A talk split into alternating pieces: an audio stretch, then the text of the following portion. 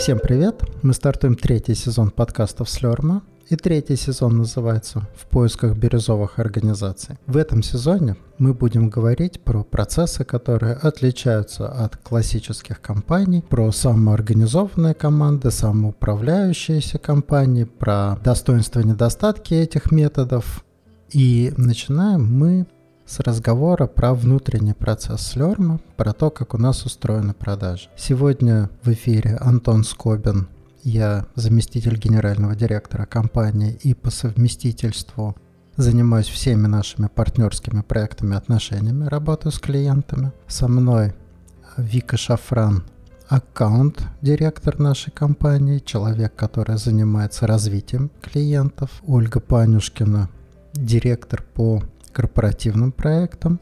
Она занимается общением с э, клиентами, с крупными клиентами организации, вообще всего процесса общения с клиентами. В классике это называлось бы директор отдела продаж, РОП, но в нашей компании нет отдела продаж, отдела, который бы так назывался. У нас есть команда заботы. По сути, Оля – директор команды заботы. И Анна Соколова – это директор партнерского направления. Мы с ней работаем вместе. Она находит э, контакты, организует э, мои встречи с интересными компаниями, с компаниями, с которыми можно что-то вместе сделать. И мы сегодня поговорим о том, как мы работаем. И давайте мы вот с чего начнем. Пара минут. А что такое классический отдел продаж? Коллеги, вот когда я произношу вот этот отдел продаж, что первым приходит в голову? Ты знаешь, первым э, приходит в голову мой опыт, около 20 лет построения отделов продаж с нуля. И, в общем-то, э, в классике эта история, она подвержена одной и той же схеме. То есть есть компания, есть запрос, есть продукт, требуются люди, и вот на этих трех китах создается отдел, который работает по определенным регламентам и схемам. Ну, то есть людей берут, обучают продажам, обучают продукту, Дальше дают базу взаимодействия с клиентом, обучают, как с этими клиентами работать, и по накатанной уже строится воронка, делается э, прогноз продаж, и, в общем-то, это, ну, как бы в общей стезе работает вот так, то, что приходит ко мне в голову. Я здесь подхвачу. На связи Ольга. Мне приходит в голову вот первые слова – это план-факт, KPI и скрипты когда я говорю о классическом отделе продаж. Наверное, так. Очень бьется с моим опытом, потому что я какое-то время занимался, работал в консалтинговой компании, которая занималась построением продаж. Я был аналитиком, и я как раз а, разрабатывал а, разные отчеты, которые ложились в основу тех самых KPI, клиентских политик. И я знаю, это очевидно любому человеку, который хоть как-то интересуется продажами, что такая технологичная система, она работает. Если мы возьмем понятный продукт, если мы возьмем понятный запрос, посадим человека по скрипту обзванивать, связываться, коммуницировать, да, то э, каким-то образом воронка сложится. Пусть у него там из 100 звонков получится один контракт, но это будет работать. Никаких сомнений в том, что эта схема жизнеспособна, у меня, например, нет. Для меня недостатки этой схемы лежат совершенно в другой плоскости. Она мне эстетически не нравится. Мне не нравится в первую очередь покупать у таких компаний. И я покупаю по-другому. И когда мы строили вообще свой подход к продажам, мы ориентировались на тех людей, которые похожи на нас, на тех, кто покупает по-другому. Как вы покупаете? Вот буквально в быту, на работе, там, каких вы ищете продавцов? Я добавлю, Антон, что мне эта схема не нравится тем, что она везде, и она везде одинаковая.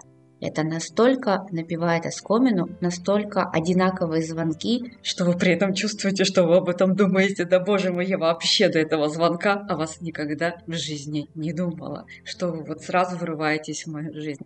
Поэтому я чаще всего тоже выбираю, э, либо выбираю сама, либо выбираю там, где э, подход совершенно иной. К ответу на вопрос я покупаю у живых людей. Вот, конечно, я слышу скрипт сразу, да, даже если очень хороший скрипт, его чувствуешь. У меня это не вызывает никакого отклика энергии да, в эту сторону. То есть у меня есть возникает ощущение, что, возможно, это тратит мое время.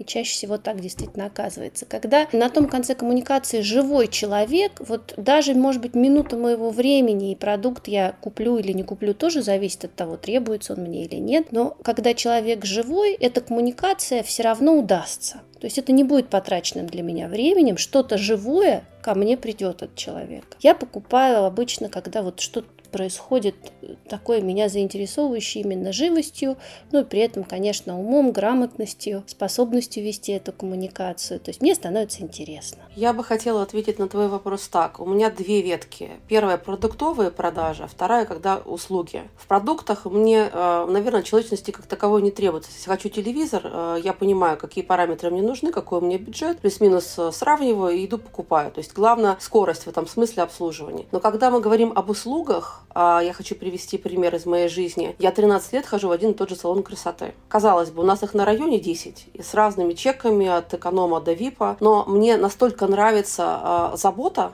настолько нравится подход, что они думают, наверное, обо мне больше, чем я сама о себе. И это не навязано. Я тоже прекрасно вижу, какие моменты они там пытаются допродать, и меня это умиляет. Но в большей степени, там, если мне услуга не подошла, они возвращают деньги, они предлагают рассмотреть вариант другой, то есть они идут навстречу первыми. Я за ними не бегаю, они говорят, Виктория, вот у нас появилось вот это, мы знаем, что вы это приобретали, возможно, вам это будет интересно. Хотите попробовать? Как бы первая, первая доза, как ты говоришь, бесплатно. Я говорю, конечно, да.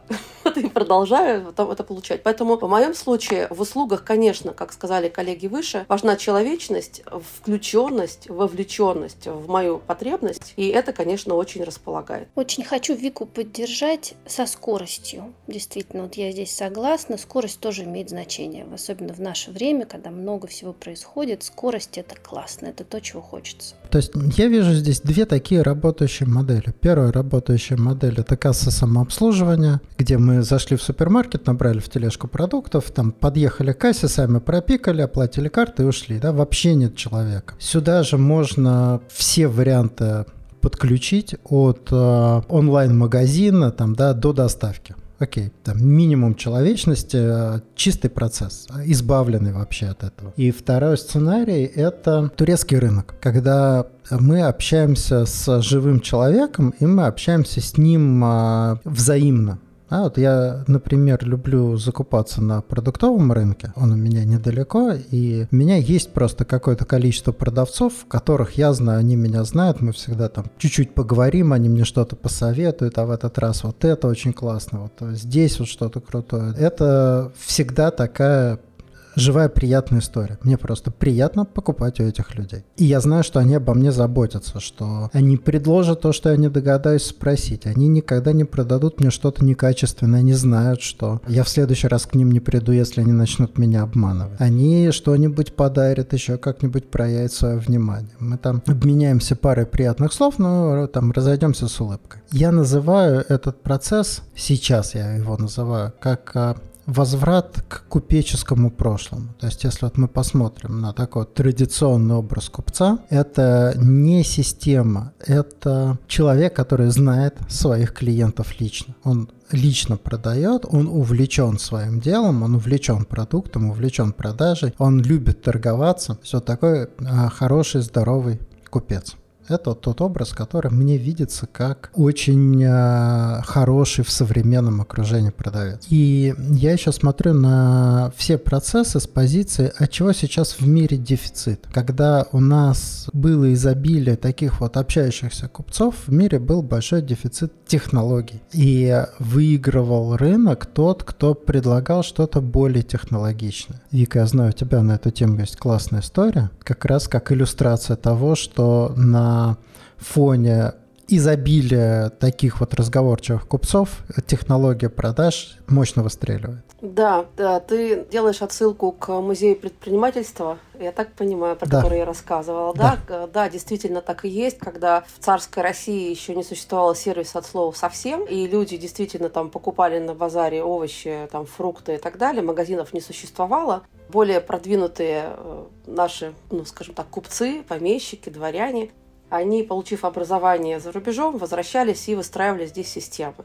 Один из примеров ярких – это молочник Ячкин, который меня вдохновил больше всего, который перенес свое образование, жизненный опыт в Москву и за короткое время открыл более 90 молочных магазинов, тем самым забрав у рынка в некотором смысле свою, свою клиентуру, потому что он открыл стерильные, красивые магазины, где не обвешивали, где были весы, где появились первые кассовые аппараты. Он выстраивал систему обучения, анбординга так своих сотрудников, чтобы это соответствовало возрасту и опыту э, того сотрудника, сотрудника, который у него есть. Люди у него работали там десятилетиями. И тем самым он один из ярких примеров того, как он выстроил всю систему там, от продукта потребностей клиентов кстати, очень хорошая история, что он э, сделал даже свою тару со своими фирменными пробками. И эту тару вывозил чистенький, красивенький курьер в барские там не только дома. И это настолько впечатлило людей, что они были готовы переплачивать рыночную цену, которую там на рынках покупали, за вот эту красоту, за сервис, за чистоту. И, собственно говоря, эта история, она вот, казалось бы, там больше 120 лет назад происходила, но тем не менее, как бы тогда эта система выстраивалась, она была актуальна. Но это не отменяло человечность в подходе бизнеса Ячкина как такового, такого. Как бы, и человечность общения с курьерами. То есть курьеры, кстати говоря, не могли брать чаевые, потому что казалось, что настолько сервис хороший, продукт хороший, как бы, что курьер это просто дополнительный сервис к продукту, который покупают покупатели, собственно говоря. Вот такой краткий экскурс в прошлое нашей страны. Я этим хочу еще раз подчеркнуть, что проблема не в каком-то подходе, подход рабочий. То, то, что сейчас мне не нравится, это единообразие и большой перебор с этим подходом, то, о чем так хорошо сказала Аня, как будто клоны к тебе приходят, как будто тебе звонит десятый человек, это один и тот же человек, просто у него там 10 заявок от разных компаний. И сейчас мы по спирали буквально э, возвращаемся в время купцов, во время личных отношений. Что мы сделали в нашей компании? Первое, в команде, которая занята продажами, мы не то чтобы убрали, а даже не стали внедрять KPI. Почему мы отказались от KPI продаж, хотя кажется, что это краеугольный камень? Во-первых, если команда может поднапрячься, давайте напряжемся сейчас. Нам не надо ждать провальных продаж, чтобы напрячься, если мы видим возможность напрячься. Если нам напрягаться некуда, мы уже делаем максимум, никакие невыполнения KPI не приведут к дополнительным продажам. Все, команда сделала максимум. Поэтому здесь для меня KPI это история про то, что команда начинает придерживать возможности на тот момент, когда вдруг у них не выполнится KPI, чтобы вот тогда там, бомбануть. И обратно, когда в конце месяца команда начинает бегать, заключите, заключите сделку, чтобы мы выполнили месячный план продаж, ну, вот мне какая разница, заключена будет сделка 28 числа или 2. А меня как клиента это дико бесит. Я понимаю, что 28 числа, там 27 у меня начнется там какой-то шквал людей, которым срочно надо закрывать свои невыполненные KPI. И единственная причина, почему они мне написали, у них горит план продаж. Я не хочу быть человеком, пена изо рта которого тушат э, горящие планы продаж. Спасибо, не надо. И второй момент важный, что план продаж – это в плохом смысле слова насилие. То есть мы человека загоняем в эти рамки, выполняя, выполняя план продаж. Если его нет, мы можем смотреть на каждого человека с позиции, а он в продажах работает или нет, что он здесь создает. У меня, например, есть э, там великолепный сотрудник, который великолепно назначает встречи. Если бы я с него требовал там план продаж, он ничего, ну не то, что ничего бы не продал, да, он был бы среди отстающих. Но и за счет того, что плану продаж по сотрудникам расписанного нет, вот он великолепно эту роль играет. Да, в случае KPI можно было там новую роль для него там, выделить. Можно было бы ему поставить KPI по встречам и прочее. Да, это просто лишний контроль. И это съело бы очень много моего ресурса. Что происходит, как управлять командой, если у нас нет KPI? Найти тех людей, которые хотят работать, хотят продавать, хотят делать то, что требуется делать. Если мы набрали достаточно талантливых, включенных людей, они все сделают сами.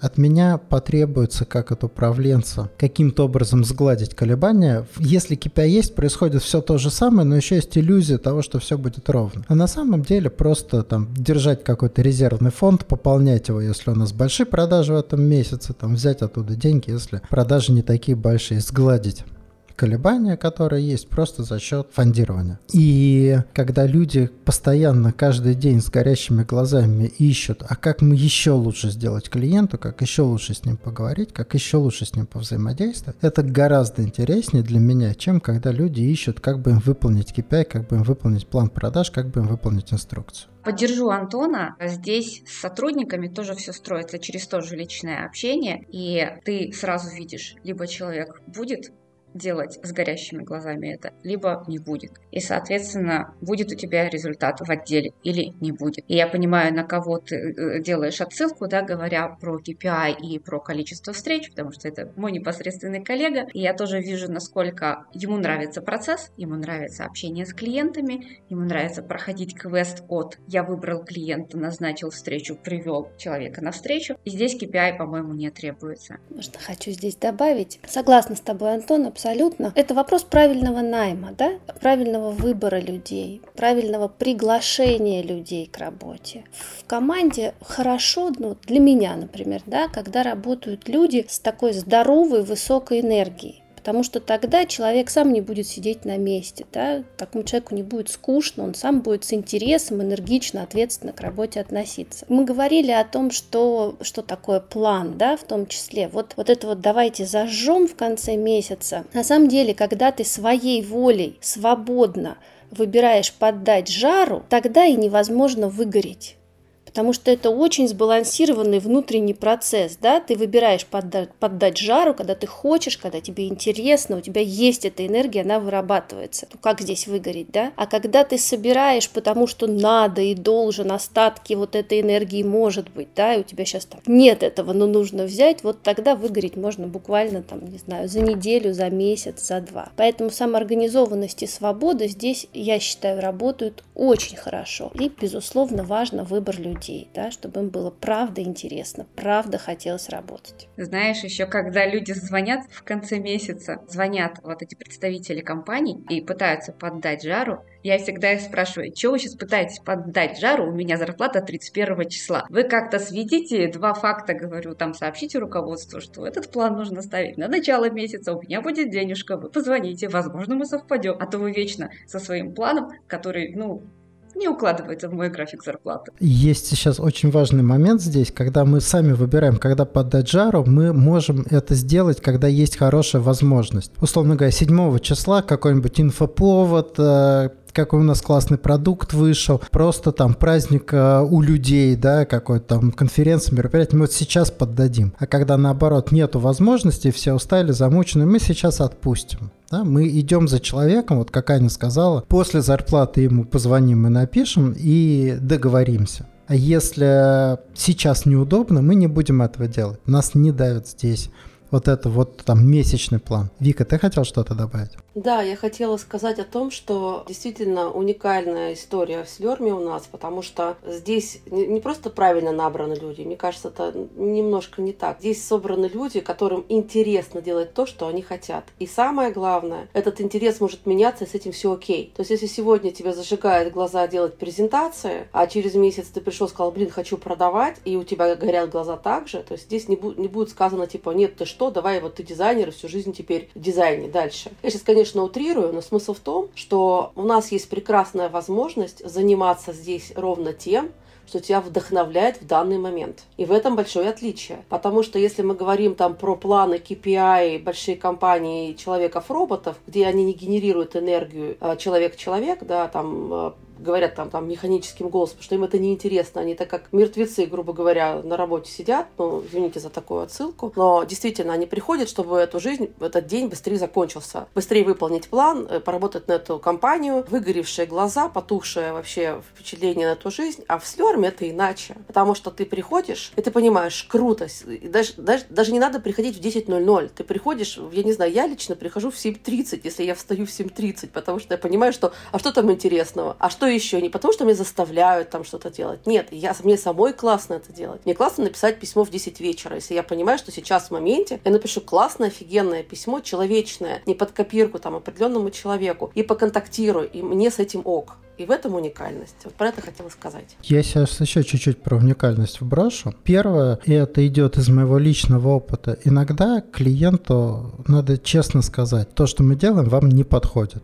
То есть вот ко мне, когда приходили клиенты, я говорил, знаете, технически я могу взять ваш контракт, но это прям не наш профиль, мы вам сделаем дороже, чем другие компании, хуже и дольше. Поэтому я бы на вашем месте обратился вот сюда, сюда и сюда. И столько благодарности у клиента, как вы не стали там заключать со мной невыгодную для меня сделку, вы дали мне возможность получить то, что я хочу, это совершенно другой уровень общения, это очень созидательно, очень приятно клиенту. Они потом возвращаются с нашими заказами по нашему профилю, рассказывают о нас. Но даже если бы они этого не делали чисто по-человечески, опять же, неудачный контракт – это всегда источник конфликтов и какой-то маяты. Клиент не дурак, он потом поймет, что идет что-то не то, но он уже будет вынужден с заплаченными деньгами, договором, там, да, каким-то образом взаимодействовать с нами. Он выпьет всю кровь, и он будет прав в этом, да, потому что мы эту ситуацию создали, продав ему то, что продавать не следовало. И, конечно, когда на тебя давит KPI и начальник, который говорит там продажи, продажи, продажи,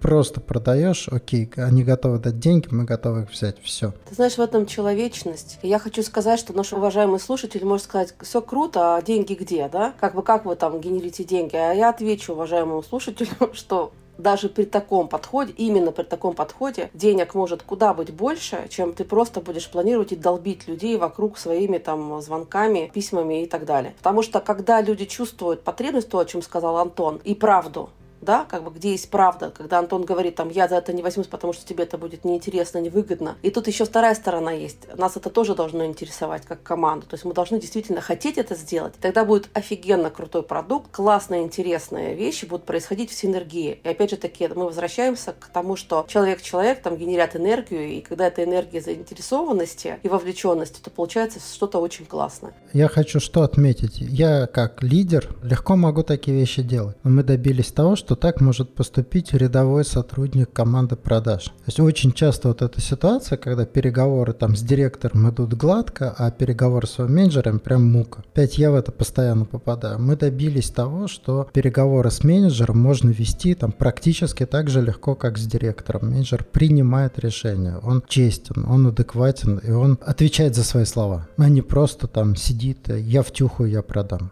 Да, это классная история. Вот я здесь прям хочу подтвердить. Мы говорим о том, какая среда создана в Слерме, и мы все да, конечно, разные люди в чем-то похожи, у нас есть общие ценности, но мы разные, а работает среда на нас одинаково. То есть мы чувствуем свободу, энергию, интерес. Вот даже потому, что мы сейчас здесь говорим, да, и именно поэтому в этой среде каждый сотрудник да, на любой позиции ощущает себя так же. Поэтому я совершенно спокойна в контексте того, как мой менеджер будет общаться с клиентами, потому что мне основа понятна вот эта ценность, да, то, что мы фиксируем и, соответственно, то, о чем мы говорим. То есть продажи – это отношения, это коммуникация, это договориться, это честность, ясность и действительно желание сделать так, чтобы клиент был максимально доволен, получил максимальную пользу. Но искреннее желание, да, то есть потому что ты знаешь, какой кайф после этого наступает, да, ты так делаешь не потому, что вот, ну, тебе сказали, да, вот у нас такая ценность, клиент максимально доволен. Но это такой настоящий кайф вот этого живого общения, когда люди уходят довольны, говорят, классно, спасибо вам большое, это просто супер. День заканчивается просто таким офигенным чувством, а по большому ощущению мы работаем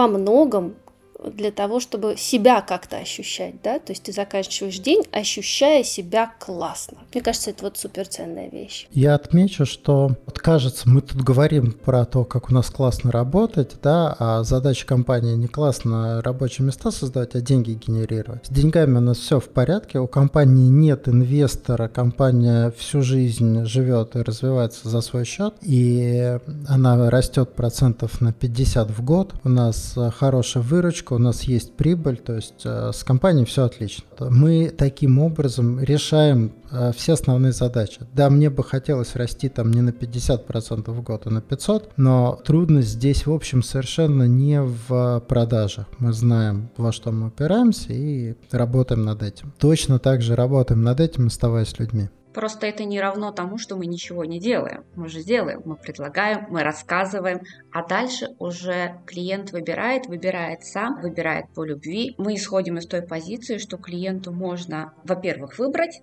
во-вторых, попробовать. Это у меня подруга вчера так на рынке купила 2 килограмма мандарина. Почему? Потому что продавец к ней подошел и говорит, ну что ты такая грустная стоишь, держи мандаринку, поешь. Она говорит, я ее в сумочку положу, унесу домой. Он говорит, зачем? Ешь сейчас, дорогой, да? Она что-то стояла-стояла, действительно, говорит, это поела. Мандарины оказались вкусные, она купила 2 килограмма и утопила с ними домой. Все были счастливы. И это очень сильно мне напоминает нашу программу VSERM, и, если можно, я в двух словах о ней расскажу. А давай я чуть-чуть сделаю подводку, это тоже интересная очень тема. Когда мы убираем вот этот вот KPI, и в первую очередь, ну, не KPI, а скрипт, а оказывается, что мы можем клиенту дать чуть больше, чем положено, так скажем, да. Во-первых, у нас работает и всю жизнь работала программа безусловных возвратов. Если клиент купил, понял, что ему это не нужно, ну, понятно, мы не оформляем возврат, если клиент отучился, там, да, в зависимости от сколько-то уроков прошел, но если клиент прям понял, что нет, не его, мы всегда оформляем возврат, и мы можем это сделать, потому что на нас не давит вот это правило, что возвраты это там минус для компании, всеми силами избегайте возвратов. При этом их у нас на самом деле мало, вот, это не является проблемой, но это всегда э, переводят отношения с клиентом в какое-то очень конструктивное русло. Окей, тебе не понравилось, мы с пониманием. Всегда какой-то продукт кому-то да не понравится. Самый сладкий мандарин, кто-то скажет, а я бы кислый съел, да, вот не люблю сладкое. Нормально с этим все мы можем а, клиенту дать какие-то дополнительные услуги. Мы можем клиенту подобрать какой-то вариант сотрудничества, который обычно мы не делаем, но для него придумали и видим, что это технически возможно, мы сделаем. Мы пойдем навстречу компании. Например, очень частый момент, а, что мы делаем, мы, работая с корпорациями, упираемся в то, что компании не могут вовремя оформить договор. Договор застрял у юриста обучение начинается в понедельник. И нам пишет расстроенный менеджер, говорит, вот там у нас договор, никак не можем подписать, а вот в понедельник учебу что делать? Мы говорим, окей, давайте мы пустим ваших студентов на учебу в понедельник, а договор подпишем в рабочем порядке там в течение там недели, например. И э, это великолепно работает. Мы можем пойти навстречу клиенту, потому что нас не душат правила. И при этом мы можем отказать, если мы понимаем, что вот этому клиенту не доверяем. Это не правило, не догма, это наше отношение с клиентом. И такая же очень классная история. Я понимаю, что для корпоративного клиента важно знать, что какой-то продукт удовлетворяет его потребностям. Что такое пробная закупка для корпоративного клиента? Это значит, надо согласовать договор, оформить платеж. Это занимает там несколько месяцев. Потом пройти вот этот пробный курс, еще там время. Потом убедиться, что это окей, начать согласовывать большую закупку. Согласовать, оплатить. То есть эта история может затянуться на год. И в какой-то момент я спросил себя, как мы можем сократить это время. Мы можем представителям крупных компаний выдать один доступ к курсу бесплатно. Вот именно с этой целью первая доза бесплатно. Попробуйте, посмотрите. Вот у меня такой образ в голове был знаете, как в фильмах, когда там сделка. Окей, я не буду про всякие вещества, а то алгоритмы распознают, скажут, что вы тут что-нибудь пропагандируете. Ну, в общем, я думаю, что ваша фантазия вам подскажет, как это выглядит в фильмах, да, и вот, например, так, первая доза бесплатно, окей, пусть компания убедится, что продукт хороший, сразу, сейчас, ничего не оформляя, ни о чем не думая, а потом придет к нам и купит много. Или не купят, если не захочет. Итак, у нас есть проект, он называется VSLearn. Это чат, где раздаются бесплатные доступы к нашим курсам для представителей крупных компаний. Если вы принимаете решение в какой-то крупной компании, под э, этим роликом будет ссылка на бота, вы можете просто в него написать, ответить там на вопросы, и если все окей, мы вас добавим в этот чат, вы тоже сможете забирать свой бесплатный доступ. У меня спрашивают иногда, а что если компания ничего не купит? Да и ладно все нормально с тем. что кто-то там пройдет это обучение, а потом не выделят денег, например, бюджета на обучение. Это совершенно нормальная ситуация, и упаси Боже нам бегать за клиентами. Ах, вы что-то брали бесплатно, а почему не купили? Ответьте на вопрос. Взяли и взяли. Не можете и не можете. Все с этим нормально. Вот так же, как чисто по-человечески, если, Аня, в твоем примере девушка съела бы мандарин и не стала покупать, да, то я уверен, хозяин не огорчился бы, он просто порадовался тому, что красивая девушка там съела его мандарин и порадовалась. Абсолютно верно. Он бы не расстроился, потому что, во-первых, он раздал несколько фруктов нескольким людям, со всеми сходил, поговорил, получил дозу положительных эмоций, и получил в конце концов какие-то продажи. И рассказывая про выяслен, я немножечко хотела со своей позиции пояснить. Исходя вот из этой вот мысли о том, что первая доза бесплатна, да, действительно родилась такая идея э, закрытого телеграм-канала для тех лидов, тем лидов, э, представителей компаний, которые могут, просто присутствуя в канале, читая там посты, увидеть, что мы предлагаем дропы, э, бесплатные доступы на э, курсы Слерма. Что можно с этим сделать? Можно пройти самому, можно пригласить активного своего сотрудника, чтобы он этот курс прошел. Таким образом, мы реализуем идею, что вы быстро посмотрели о том ли курс подходит он вам или нет, и, возможно, заключили выгодную сделку, либо не заключили ту самую невыгодную сделку, о которой Антон говорил ранее. А мы получаем личное общение и быстрый отзыв о своих курсах, потому что внутри этого канала как раз реализуется вот это личное общение с клиентом, которое мне очень нравится. Во-первых, те, кто в канале, всегда могут прийти к админам и сказать, что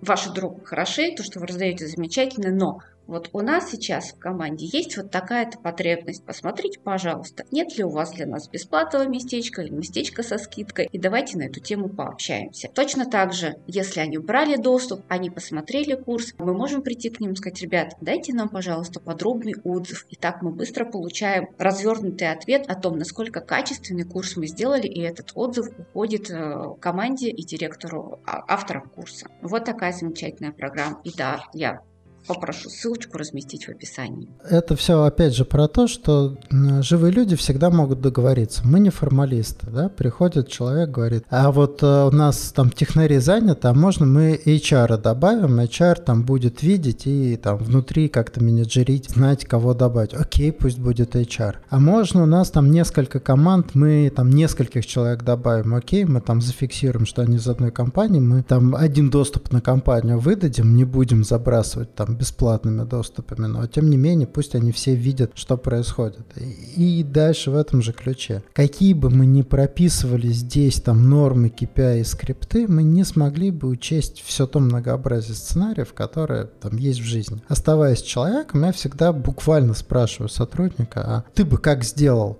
как ты считаешь, что это выгодно компании, как ты считаешь, что это будет хорошо работать. Не было такого, чтобы человек, ну, я не знаю, всегда есть версия. И в подавляющем большинстве случаев эта версия адекватна. Надо просто разрешить человеку действовать по своему усмотрению. И условно там раз в месяц послушать про его жизнь, и если он где-то отклоняется от линии партии, ну сказать, слушай, вот так вот, пожалуй, не надо. Давай вот этого чуть поменьше, а вот этого чуть побольше. Кстати, к иллюстрации нашей истории а, из э, жизни в ESLerm расскажу маленькую, маленький момент, что когда мы только создали канал и добавили туда первых людей, они пришли, видели выдачу бесплатных, но а, очень мало кто брал. Мы с, со вторым администратором сходили в личное общение и спросили, ребят, как вам в канале? Все ли работает? Все ли вам нравится? Брали, не брали? Почему не брали? И было несколько ответов таких по типу, а что вот вы за это все-таки хотите? А я вот не понял, а мне вот за это что-то там надо как-то душу-то дьяволу продать или так обойдемся? Люди настолько были запуганы этими клише и предложениями и звонками извне, что они не поверили в то, что бывает какая-то другая программа и бывает какой-то другой подход к клиенту. Потом расслабились. Сейчас все хорошо. Если обычная компания, это как обычный стиральный порошок, да, такая обычная компания, да, она идет по пути, мы дадим какую-нибудь маленькую пользу в обмен на вашу почту, телефон и право звонить вам по ночам и предлагать наши продукты, то мы идем по пути, давайте мы отдадим что-то большое, бесплатно, ничего не попросим взамен. Кроме разве что рассказать, а вы вообще это использовали, что это вам дало. И последнее, о чем я хочу сегодня поговорить, это про знакомство. Мы буквально знакомимся с клиентами, знакомимся с компаниями, то есть не обязательно быть нашим клиентом. Я с большим удовольствием встречаюсь с разными компаниями, потому что самое интересное нельзя заранее упаковать в КП. У нас есть версия, что вам нужно, но это наша версия. Да? Вот если мы сейчас с вами встретимся и познакомимся, вы чуть-чуть расскажете, что у вас происходит, и мы увидим, что мы можем предложить, сделать, в какую сторону мы можем развиваться, что мы можем вместе придумать, чтобы вам стало хорошо, и вы захотели за это заплатить. Это даже не каздев, это именно там знакомство